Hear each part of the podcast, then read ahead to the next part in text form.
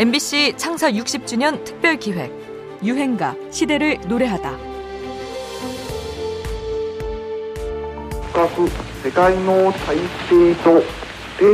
1945년 8월 15일 라디오 방송을 통해 전해진 소식. 일본이 연합군에 무조건 항복한다는 내용이었습니다. 감격적인 해방의 순간, 광복의 기쁨과 35년간 쌓인 서름에 복받친 사람들은 만세를 부르며 거리로 뛰쳐났죠. 일본인들은 떠나고 해외 동포들이 고향 땅으로 돌아오기 시작합니다. 망명, 강제징용, 독립운동 모두 피눈물을 흘리며 고향을 떠났던 사람들이죠. 당시 부산항은 일본, 중국, 동남아 등지에서 돌아오는 배와 귀국 동포들 그리고 이들을 기다리는 가족들로 연일 붐비기 시작합니다. 우리 유행가는 이 장면을 놓치지 않았지요. 1947년 오리엔탈 레코드를 창립한 이병주 사장의 목소리입니다. 창립 기념곡으로 뭘 음. 했으면 좋겠냐고. 그 결국 해외에 있는 그 우리 동포들이 전부 음. 해방됐다고 고국으로 음. 찾아오는데 이걸 위해서 귀국선 말하지만 나라에 돌아올 때 그 베타 귀국선 이 제목이 안 좋겠냐 서서 살려 그래 그걸 만들었죠 만들어가지고. 귀국선은 작사가 손노원이 부사랑을 바라보며 썼다고 하지요. 작곡은 이재호 노래는 이인권이 맡았습니다 이인권은 레코드 회사 간 계약 경쟁을 일으켰을 만큼 당시 인기를 독차지했던 인물입니다.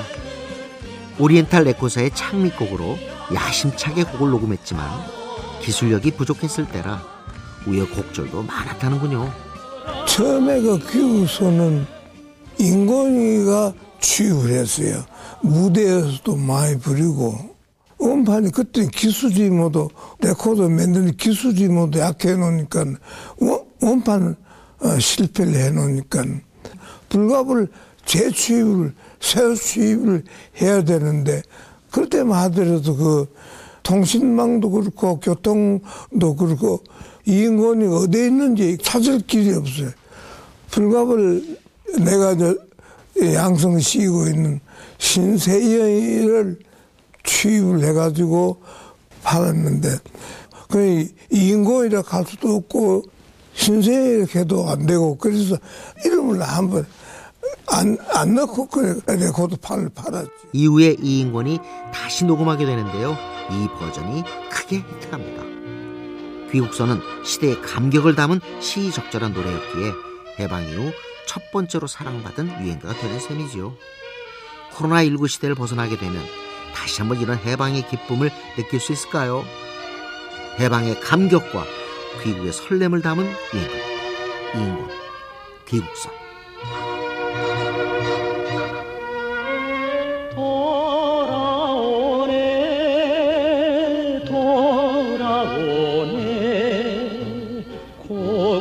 산천 찾아서 얼마나 그렸던가 무궁화꽃을 얼마나 외쳤던가 태그 깃발을 갈매기야 웃어라 파도야 춤춰라 귀국선 뱃머리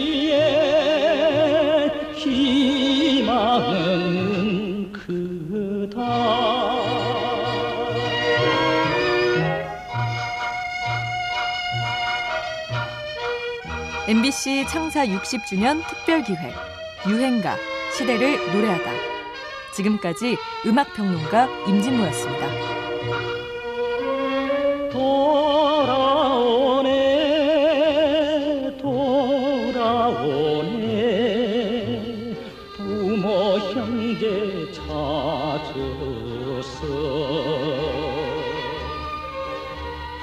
몇 번을 울었던가 타국살이에